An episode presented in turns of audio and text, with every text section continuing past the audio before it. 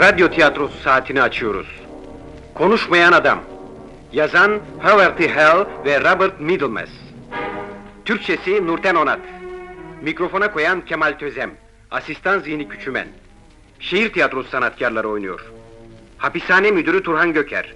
Rahip Gazanfer Özcan. Gardiyan Rauf Ulukut. James Dyke, Toron Karacaoğlu. Bir adam Deniz Uyguner. Ve Josephine Paris, Neşe Tandoğan.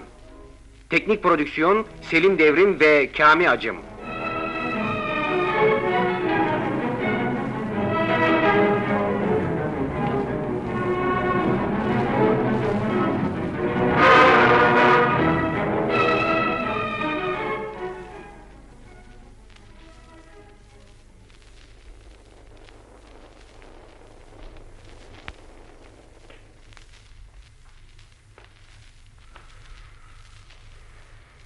Yağmur mu başladı? Evet. Saat 11. Artık çok az vaktimiz kaldı. Şu iş bir bitse Allah'a şükredeceğim. Zira daha fazla beklemeye tahammülüm kalmadı. Son görüşmenizde nasıldı rahip efendi? Gene öyle sakin miydi? Son derece sakindi. Öyle zannediyorum ki ölünceye kadar da bu durumunu muhafaza edecek.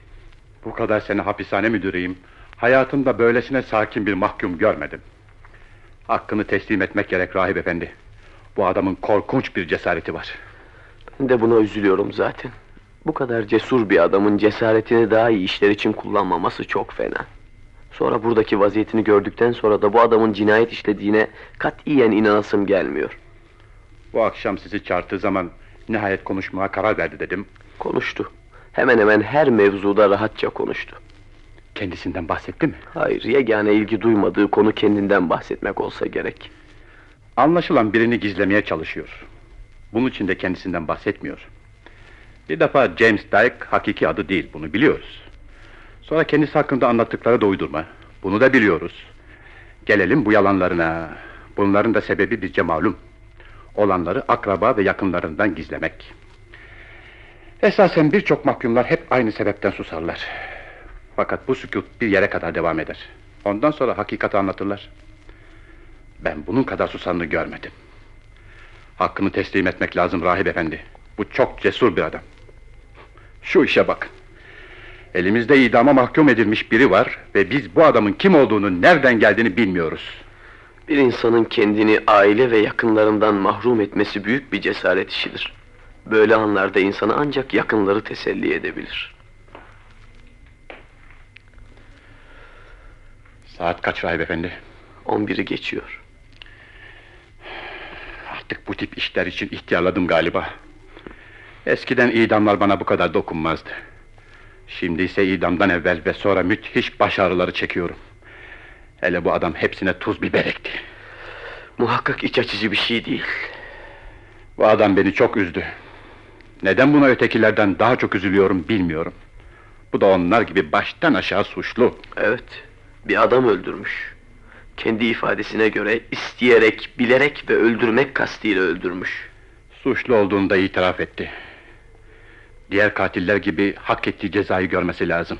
Kanun böyle söylüyor. Müdür bey hiç dikkat ettiniz mi? Bir katil bize karşı muti, efendice hareket ederse biz biraz olsun onun suçundan şüphe ederiz. Evet, dediğiniz doğru. Yalnız beni üzen nokta şu. Adam suçunu kabul etti, buna itirazım yok. Fakat dört aydır aramızda. Siz de görüyorsunuz. Suçlu bir insan gibi hareket etmiyor. Sanki onu haksız yere idam edecekmişiz gibi geliyor bana. ne yapayım rahip efendi? Böyle düşünmekten kendimi alamıyorum. Hislerimi işlerime karıştırdığıma göre anlaşılan artık istifa vaktim geldi. Şayan hayret bir hareket tarzı var. Onu biraz evvel gördüğümde bir Hristiyan kurbanına benzettim. Rahip efendi. yo yo, telaşlanmayın müdür bey. Kurban olmadığını biliyorum. Üstelik Hristiyan da değil. Aksi halde bir adam öldürmezdi. Nasıl? Dini inançları yok mu? Korkarım ki pek yok. Vaka benim dini konuşmalarımı dikkatle dinledi ama... ...o anda benim yerime bir başkası olsa... E, ...yahut başka bir mevzudan bahsedilse... ...aynı alakayla dinlerdi zannediyorum. Ee, Tanrı'nın huzuruna bir dinsiz olarak çıkmak istiyorsa... ...ona bir yardımımız dokunamaz. Ben aynı fikirde değilim müdür bey. Bu adamın ruhunun selameti için çalışmamız lazım. Bu gece onun ruhu hayalet dolu bir ev kadar karma karışıktır. Ben hala ümitliyim. Siz kendisiyle bu gece görüşecek misiniz? Görüşmem lazım. Kendisine ait hisse senetleri var elimde. Gazeteden hayatını yazması için 2500 dolar teklif ettikleri zaman sevincinden deli olmuştu. Halbuki işte para. Geldiği günkü gibi burada duruyor. Kime vereceğimizi, nereye göndereceğimizi dahi söylemedi. Tabii bütün bu suçların sebebi malum. Nedir sebebi? Çünkü bu paraları kimseye göndermeyecek de ondan. Öyleyse neden gazeteye hayatını yazdı diyeceksin. Bunun da cevabı var. Herkesin gözünü bağlamak, kendini daha iyi gizleyebilmek için. Zira yazdığı şeylerin hiçbirisi hakikate uygun değil. Her şeye rağmen kendisini son bir defa görmek istiyorum. Hem paraları ne yapacağımı soracağım... ...hem de kim olduğunu anlamak için bir tecrübe daha yapacağım. Ben de sizinle beraber geleyim mi yoksa kendisini yalnız mı görmek istersiniz? Karar verdim rahip efendi. Bu hapishanede müdürlük ettiğim 28 yıl içinde yapmadığım bir şeyi yapacağım. Ne yapacaksınız? Onu hücresinde ziyaret edeceğimize buraya getirteceğim. İdam saatine kadar da burada bizimle oturacak. Siz şaşırdınız mı? Böyle hareket etmenize sebep ne? Burada üçümüz bir arada oturursak belki konuşur. Ne olsa burası idam hücresine benzemez. Belki sıcak ve samimi bir yerde bulunmak adamın dilini çözer. Sonra onu idam odasına buradan götürürsek diğer mahkumların görmesini önlemiş oluruz. Biliyorsunuz idamlardan sonra mahkumları yatıştırmak çok zor oluyor. Bu sefer hapishanede çılgınlık ve gürültü istemiyorum. Şimdi onu buraya getirteceğim.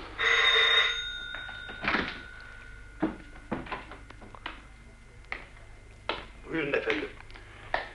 Mahpus James Dyke'ı hemen buraya getir. Aa, anlayamadım efendim. Sana ne söylüyorsam onu yap.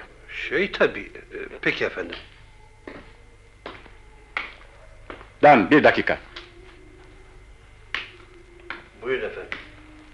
Bir emriniz mi var? Ne zamana kadar hazır olurlar? Yarım saat sürmez efendim. Bu akşamki işte hiçbir surette en ufak bir gecikme istemiyorum anlaşıldı mı? Emredersiniz efendim. Hazırlıklar yapılırken mahkum burada rahip efendi ve benimle beraber bulunacak. Şey... e, evet efendim. İdam odasında gerekli hazırlıklar bittikten sonra buraya gel. Şu kapıyı sessizce aç ve önünde dur. Peki efendim. Bir şey söylemene lüzum yok. Ben seni burada görünce vaktin geldiğini anlarım. Emredersiniz efendim. Hadi dediklerimi yap ve Dike'ı buraya getir. Hay hay efendim.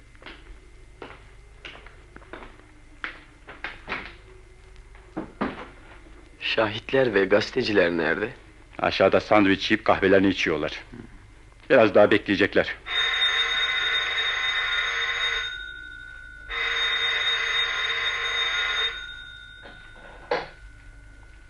Alo? Alo evet? Bali arıyor. Dayk hakkında mı? Alo? Ben hapishane müdürü Holt. Nasılsınız Bali Bey? Teşekkür ederim efendim. Yarım saate kadar biter zannediyorum. Her şey hazır. Normal yoklamalar yapıldı. Biri saat üçte, diğeri dokuzda. Ya öyle mi? Ee, hayır hayır hiçbir aksilik olmaz. Kanuna göre gece yarısından sonra hemen yapmamız lazım. Fakat siz bir mülki amir olarak vakti istediğiniz kadar uzatabilirsiniz. Ne kadar?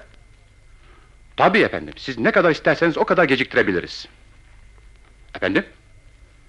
Efendim? Bir kız mı? Buraya mı göndereceksiniz? Peki Vali Bey. Kızla görüşmesi bittikten sonra size haber veririm. Güle güle efendim. Gördün mü olanları? Kızcağızın biri Dayık'ı kaybolan erkek kardeşi zannediyor. Validen izin almış, bu gece buraya gelip Dayık'ı görecekmiş. Vali işi durdurmamızı rica etti. Kız neredeyse burada olacakmış. Zavallı kız. Ben de telefon gelince vilayetçe idamın tehir edildiğini zannedip sevinmiştim. Ben de öyle zannettim. Girin.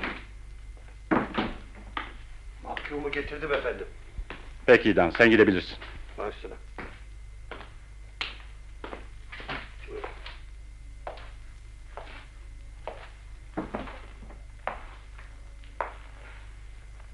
Şuraya otur Dyke.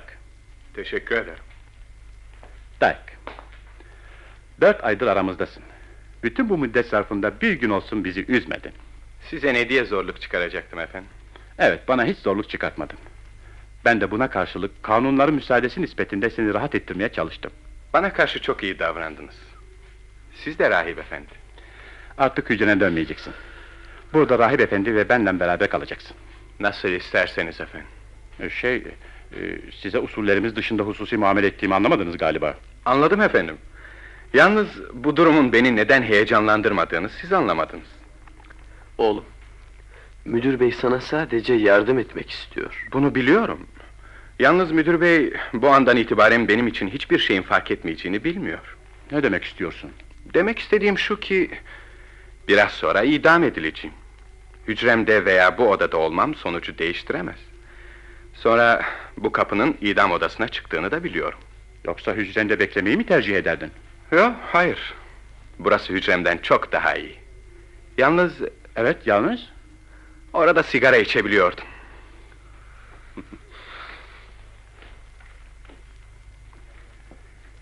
Sigara mı isterseniz pro mu? Eğer mümkünse bir sigara rica edeceğim. Buyurun. Teşekkür ederim. İyi bir ev sahibisiniz. Dyke. Biliyorsun ki çok az vaktim var. Şu anda rahip efendi ve benim sana defaatle söylediklerimizi düşünmeni istiyorum. Hiçbir şey düşündüğüm yok efendim. Senden son bir defa erkekçe konuşmak istiyorum. Söyle Dyke, kimsin sen? Ben kim miyim? Hmm. İsmim James Dyke. Ve bir adam öldürdüm. Dyke senin hakiki ismin değil, bunu hepimiz biliyoruz. Ne beis var. Siz ismimi değil, beni idam edeceksiniz. Ha Dyke olmuş, ha John. bir şey fark etmez müdür bey. Bir zamanlar başka bir adım vardı değil mi? Neydi o? Olsa bile unuttum. Konuşmamaya mı karar verdin oğlum? Evet rahip efendi. Bana bak Dyke. Şu masanın üzerinde yığılı duran mektupları görüyor musun? Evet efendim, görüyorum. Bunlardan başka Birleşik Devletler'in her eyaletinden, Kanada'dan, İngiltere'den, Fransa'dan ve Avustralya'dan gelmiş 4000 mektup var. Evet, Bu mektupların içinde neler yazıldığını ve 4000 insanın benden ne beklediklerini biliyor musun? hayır efendim, bilmiyorum. Evladını, kocasını, kardeşini kaybedenler belki aradıkları sensindir diye senin kim olduğunu öğrenmek istiyorlar. Mektup sahiplerine cevap verdiniz mi? Hayır. Senin kim olduğunu bilmiyorum ki cevap vereyim. Söyle bana kimsin sen? Kim olduğunu söylemek mecburiyetinde olduğunu anlamıyor musun? Böyle bir mecburiyetim olduğunu sanmıyorum efendim. Bütün bu sükutun sırf birisini gizlemek için değil mi? Evet. Aa, şey, hayır hayır. Kim bu? Ailem mi? Kimseyi sakladığım yok benim. Biraz evvel var dedin ama. Herhalde dilim sürçmüş olacak efendim. E, gizlemek istediğim kimsem yok. Bir dakika Dayk. Beni iyi dinle. Bu işe bu kadar dar açıdan bakma. Biraz görüşünü genişlet. Mesela bana hakiki adını söyler, hüviyetini açıklarsan belki bu işten bir aile. Diyelim ki senin ailen üzülecek. Belki de bunu düşünerek yakınlarını üzmemek için kim olduğunu söylemiyorsun. Doğru söylüyorum değil mi?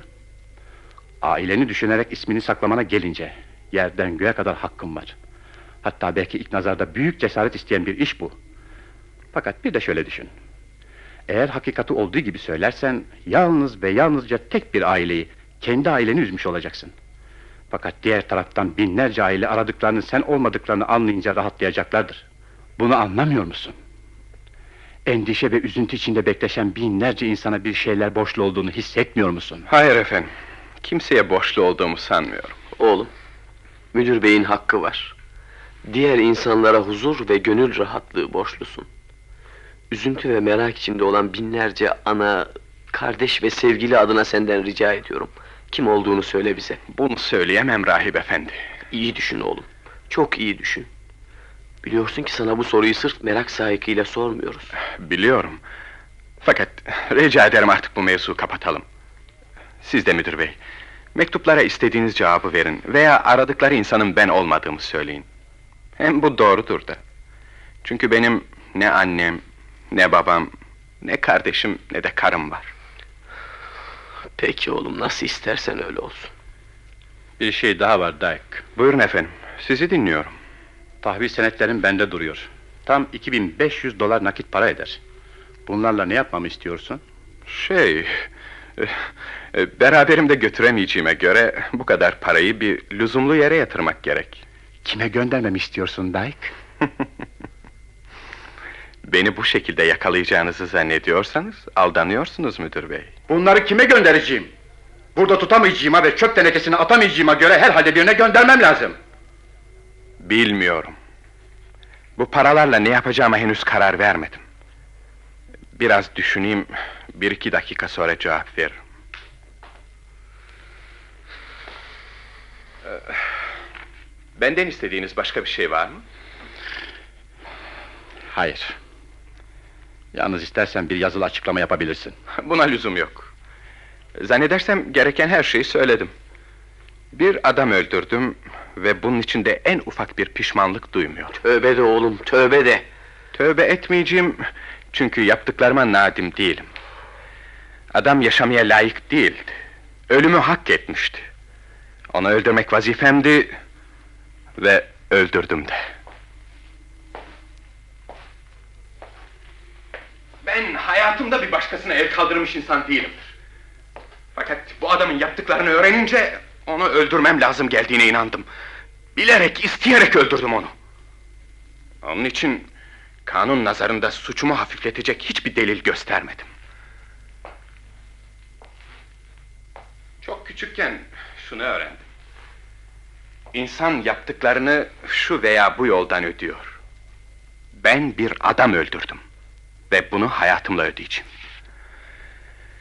Bir saat sonra yan odada cesedim yatacak.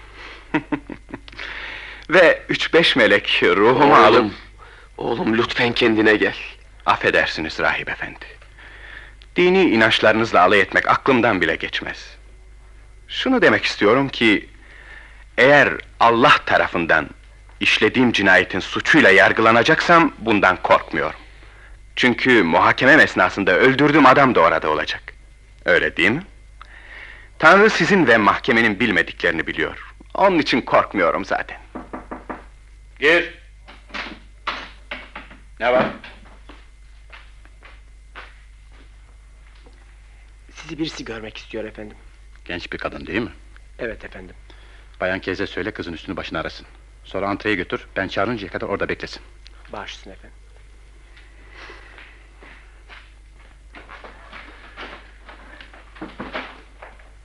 Dyke, genç bir kadın seni görmek istiyor.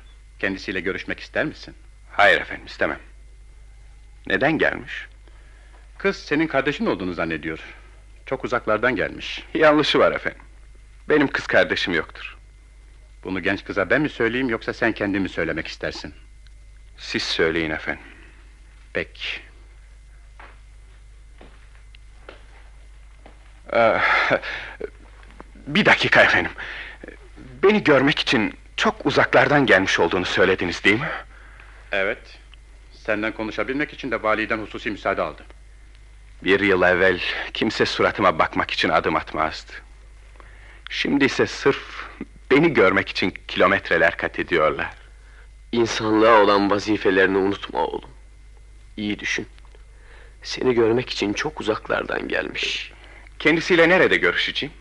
Burada mı? Evet. Baş başa mı? Şey, e, bilmem ki... Korkmayın müdür bey. Yalnız kalmamızda hiçbir mahsur yok. Evvela kızın kim olduğunu bilmiyorum. Sonra işimi tabanca veya zehirle kolaylaştırmak isteyen bir hayalperestse vaktini kaybediyor demektir. Korkmayın. Ben memleketimin kanunlarına karşı gelmem. Genç bir kızı memnun etmek bahasına bile olsa. Peki Dyke. Kızla burada ve yalnız olarak konuşmana müsaade ediyorum. Teşekkür ederim efendim. Şimdiye kadar hiç kimseye böyle bir müsaade verilmemiştir. Dürüst hareket edeceğine dair senden namus sözü isterim Dyke. Peki efendim. Teşekkür ederim. Müdür bey yaptığınız işin doğruluğundan emin misiniz? Rica ederim rahip efendi, beni hayal sukutuna uğrattınız. Her şeyden evvel müdür beye, size ve kıza zararım dokunacak bir şey yapar mıyım zannediyorsunuz? Rahip efendi. Siz Dyke'ı yan odaya götürün. Ben genç kızla görüşmek istiyorum. Peki. Gel oğlum gidelim. Bir iki dakikaya kadar sizi çağırtırım.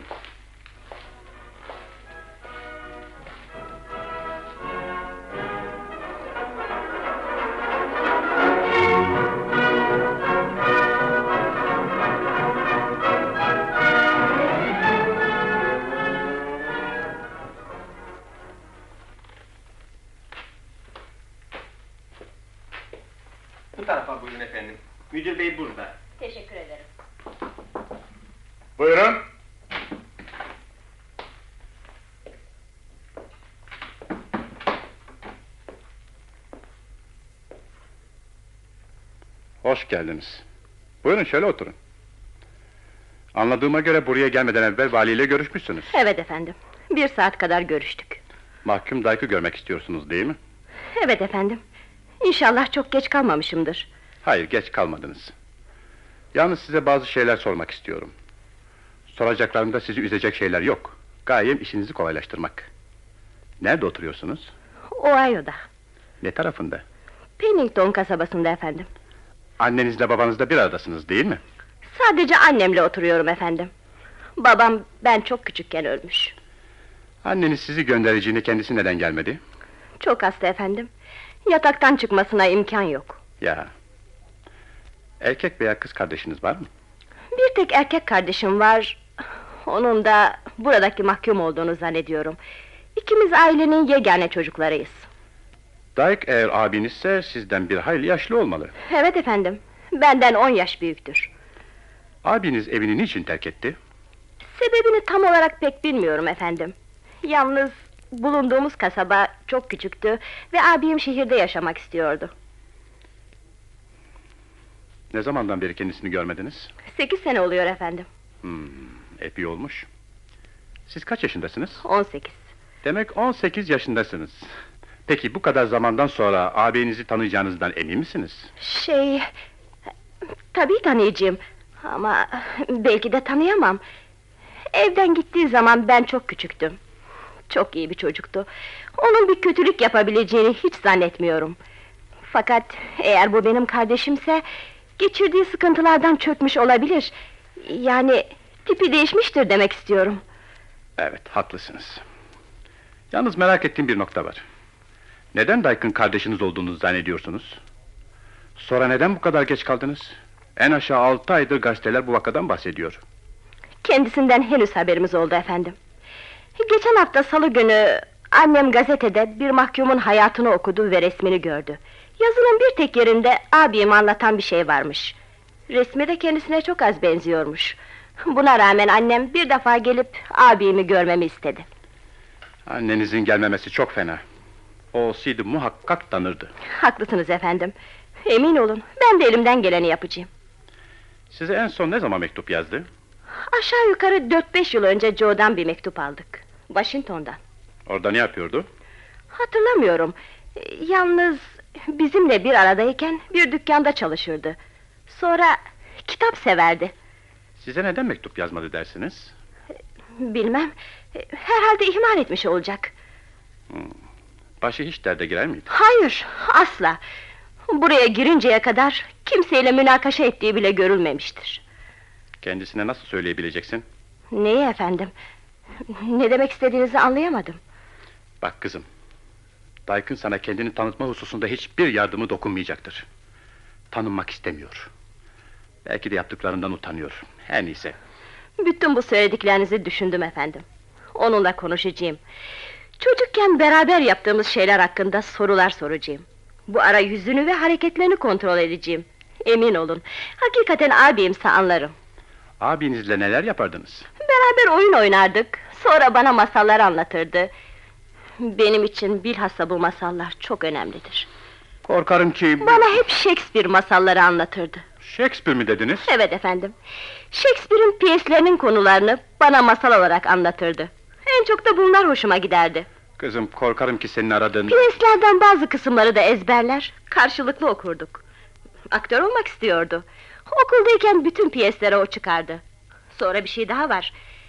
Gece uyumadan evvel yatağımın kenarına oturur ve karşılıklı bir şiir okurduk. Bu Romeo ve Juliet piyesindendi. Ondan sonra da uyurdum. Hepsi dün gibi hatırımda. Neden başınızı sallıyorsunuz efendim? Bu adam senin ağabeyin değil kızım. Öyle mi dersiniz? Evet. Katiyetle eminim ki bu adam sizin ağabeyiniz olamaz. Peki bunu nereden biliyorsunuz? Bu adamın az çok kültürlü olmasına rağmen Shakespeare'den haberi yoktur. Neyse. En iyisi sizi karşılaştırmak. Kararı kendiniz verin.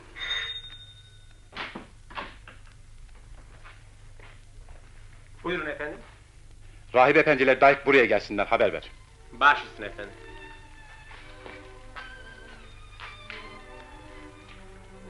Eğer abinizse ki hiç zannetmiyorum...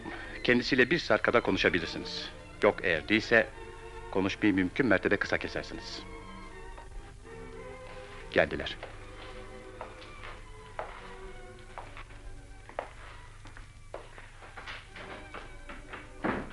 Dyke, işte senden görüşmek için Ohio'dan gelen genç hanım.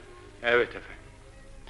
Karar verdim, ikiniz bu adada yalnız olarak görüşeceksiniz. Teşekkür ederim efendim. Esasen konuşmamız uzun sürmeyecek. Rahip efendiyle biz yan odada bekleyeceğiz. Kapınız açık kalacak ve antrede bir nöbetçi bekleyecek. Siz de kızım vakit hakkında söylediklerimi unutmayın. Peki efendim. Öyleyse biz yan odaya geçelim. Buyurun rahip efendi.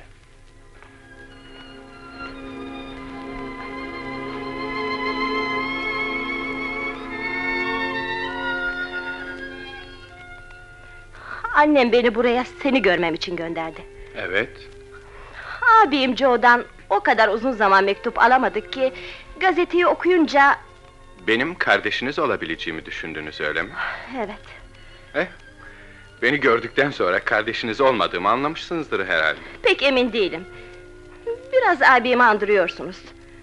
Fakat aradan o kadar uzun zaman geçti ki... ...hem ben Joe'yu çok başka tahayyül ederdim. Yavrum, ben ne senin ne de bir başkasının abi olamam. Çünkü benim hiç kız kardeşim yoktur. Bu da meseleyi halleder herhalde. Doğru mu söylüyorsunuz? Tabii, doğru söylüyor. Sizin asıl adınız ne? Dyke, James Dyke. Bu sizin asıl adınız mı? Tabii asladım. Ölüm eşiğinde yalan söyleyeceğimi zannetmezsiniz herhalde. Evet, belki. Nerelisiniz? Yani nerede doğdunuz demek istiyorum. Aslen Kanadalıyım. Fakat Amerika'nın her tarafını dolaştım. Hiç Ohio'da bulundunuz mu? Hayır, bulunmadım. Ne iş yapardınız? Oh, ben her işe girip çıktım. Muvaffak olmaktan başka her şeyi yaptım. Kitap sever misiniz? Kitap mı? Evet, okumak için kitap. Yapacak daha iyi bir şeyim varsa kitap okumam. Fakat burada işsizlikten çok kitap okudum. Bir zamanlar kitap satar mıydınız? Yani hayatınızı kazanmak için satar mıydınız? Hayır, Ümid ederim ki size bu kadar soru sorduğum için bana kızmıyorsunuzdur. yo, yo devam edin. Mektebe gittiniz tabii.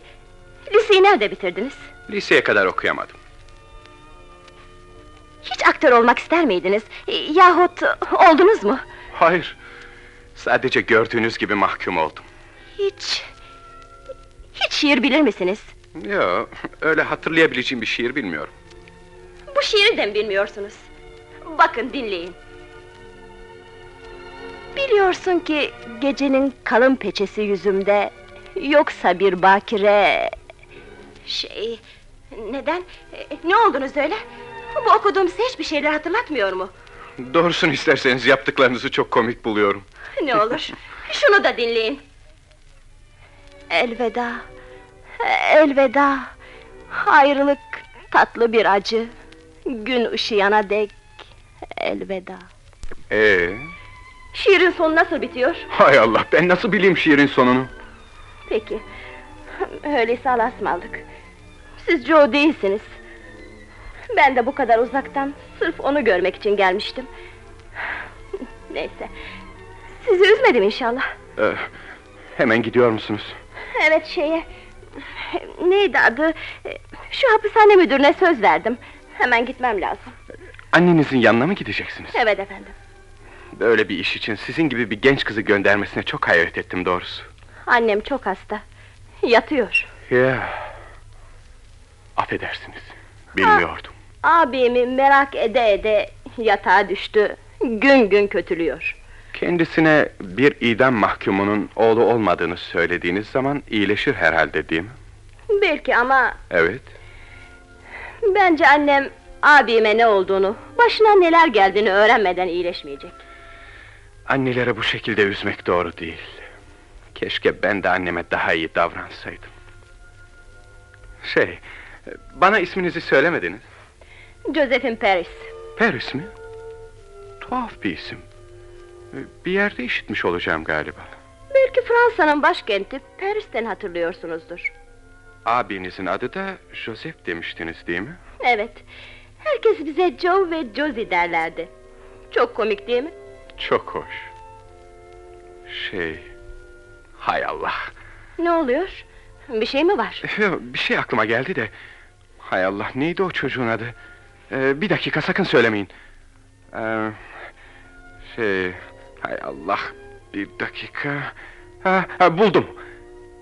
Joseph Anthony Paris. Ah! Fakat bu benim abimin adı. Siz... Siz nereden biliyorsunuz? Şimdi beni iyice dinleyin. Anlatacaklarım çok mühimdir. Ve sakın sözümü kesmeyin. Zira çok az vaktim kaldı. Yalnız bütün bu anlattıklarımı annenize anlatın.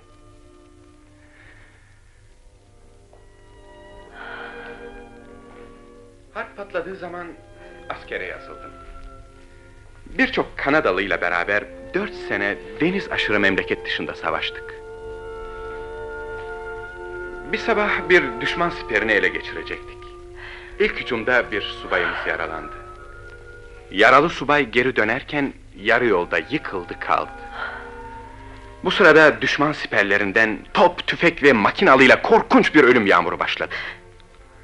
Bizim subayımız da böyle bir ateş altında yatıyordu. Biz daha ne olduğumuzu anlamadan tam yanı başımda genç bir asker hemen ileri fırladı ve subayı kurtarmak için ateş çemberinin içine daldı. Bu bir çılgınlıktı. Fakat kahraman asker bütün mermilere göğsünü gererek ilerliyordu.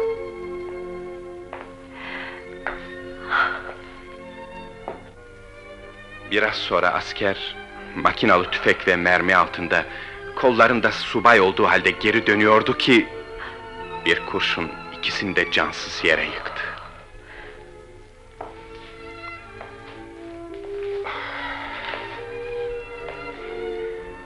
Sonra üzerinde hüviyetini bulduk. İsmi gün gibi hatırımdadır. Joseph Anthony Paris. Aman Allah'ım! Eğer bu dediğiniz gibi abinizin ismi ise... ...hemen annenize söyleyin ki... ...oğlu üç sene evvel Fransa'da savaş meydanında bir kahraman gibi öldü. Joe! Abim! Benim biricik abim! Harp meydanında isim bırakmadan sessizce ölen binlerce asker gibi kahramanca öldü o. Siz demek oradaydınız. Ve olanları gözlerinizle gördünüz. Evet, oradaydım. Ve olanları gözlerimle gördüm. Herhalde bu sebepten olacak. Anneniz kendisinden uzun zamandır haber alamadı. Eğer söylediklerime inanmazsanız... ...Ottawa'daki askeri karargaha yazın listelere baksınlar. Ama aradan yıllar geçti. Sonra bu listelerde öyle yanlışlıklar oldu ki... ...size kat'i bir bilgi vermeseler bile... ...hiç olmazsa birliğini ve çarpıştığı cepheyi söyleyebilirler. Cephede veya aldığı yaralarla hastanede öldüğünü... E, ...veyahut da kaybolduğunu söylerlerse sakın şaşmayın. E, harp yıllarında her şey karma karışıktı. Ordu bile askerinin yarısının akıbeti hakkında malumat sahibi değildir. İnanın ki en emin kaynak benim söylediklerimdir.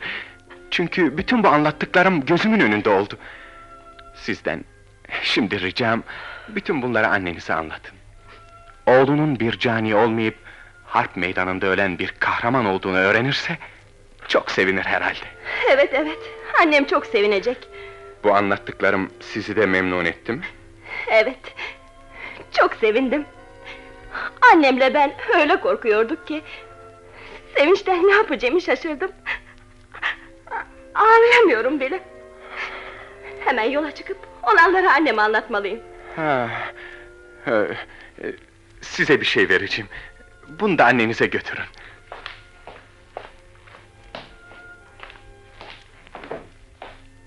Buyurun. Annenize deyin ki... ...bu paketi oğlunun ölümüne şahit olan bir adam verdi. Aa, hayır hayır, açmayın. Anneniz açsın. Ne var içinde? Öğrenebilir miyim? Yok, hayır açmayın. Olduğu gibi annenize götürmenizi istiyorum. Hem içindekiler de pek mühim şeyler değil. Annenize söyleyin... ...oğlu için küçük bir altın yıldız satın alıp göğsüne taksın. Siz de bir tane alın. Şuraya. Kalbinizin üstüne takın olur mu? Peki. Yalnız bu yıldızı kalbimin üzerinde sizin için de taşıyacağımı hissediyorum. Yok, sakın böyle bir şey yapayım demeyin. Ben abinizin hatırasıyla bir araya gelecek bir insan değilim. Şey... Zannedersem artık gitme vaktiniz geldi. Çok müteessirim. Fakat giderseniz iyi olacak. Sonra tam vaktinde geldiğiniz için de ayrıca teşekkür ederim. Allah'a ısmarladık. Yaptıklarınız için çok teşekkür ederim. Annemle beni yeniden hayata kavuşturdunuz. Sizin için de çok üzülüyorum. Bütün kalbimle çok kederliyim. Yalnız isterdim ki ben de biraz olsun sizi sevindirebileyim. Ne olur söyleyin. Sizin için yapabileceğim bir şey var mı? Şey... Evet. Yalnız... e, Evet, evet söyleyin. Sizi dinliyorum. yok yok hayır hayır. Böyle bir şey düşünmek bile istemem. Ne olur, söyleyin. Joe'nun hatırı için söyleyin. Sizin için yapmayacağım bir şey yoktur. Aylardır bu korkunç yerdeyim. Bu zaman esnasında gördüğüm ilk kız sizsiniz. Bir kadınla tekrar karşılaşmayı aklımdan bile geçirmiyordum. Kadınların nasıl olduklarını bile unuttum. Çok yalnızlık çektim. Bilhassa bu gece. Eğer... Eğer hakikaten bana bir iyilik yapmak istiyorsanız... Abinizin hatırı için... Bana veda edecek anam ve kız kardeşim olmadığı için...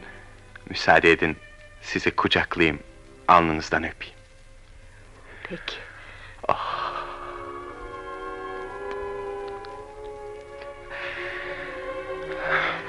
Allah'a ısmarladık. Güle güle yavrum. Allah'a ısmarladık. İyi geceler. Bir şey mi var yavrum? Hayır, hiçbir şey yok. Ya, Yalnız... Şey... Birden abimi hatırladım. Geceleri ben yatmadan evvel onunla vedalaşır ve ona bir şiir okurdum. Keşke sağ olsaydı da ona bir defa daha o şiiri okusaydım. nasıl bir şiirdi yavrum? Size okumuştum ama çok komik bulmuştunuz.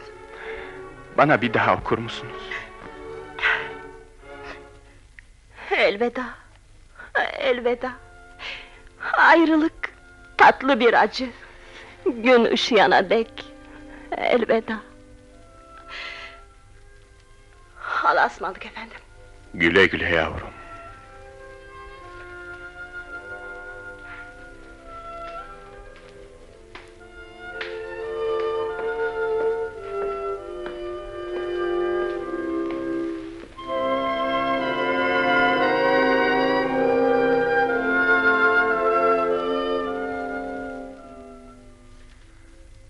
Annem artık benim için gözyaşı dökmeyecek.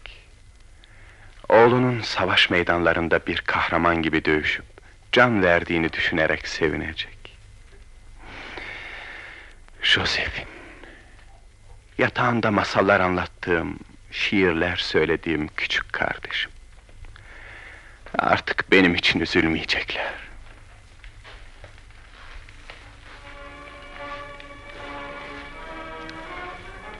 Dyke. Elveda, elveda. Ayrılık tatlı bir acı. Gözlerinde uyku, göğsünde sükunet. İsterdim olmayı gözünde uyku, göğsünde rahat. Onu hiç böyle görmedim. Ne söylüyor? Şiir okuyor galiba. Dünyada beni şaşırtan kalmadı. Yalnız şaşarım ölümden korkanlara. Ölüm herkesin hakkı. Zamanı gelince gelir. Şiir okuyor. Korkak ölmeden evvel bin defa ölür. Cesur hayatı boyunca tek bir defa ölür. Balk. Oğlum, Hazırım efendim. Gidelim.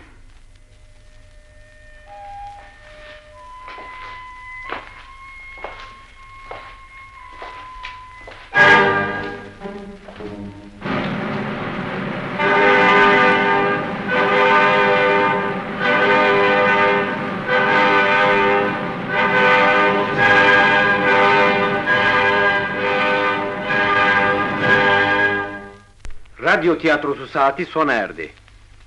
Konuşmayan Adam isimli bir piyes dinlediniz. Yazan Halverti Hal ve Robert Middlemas. Türkçesi Nurten Onat.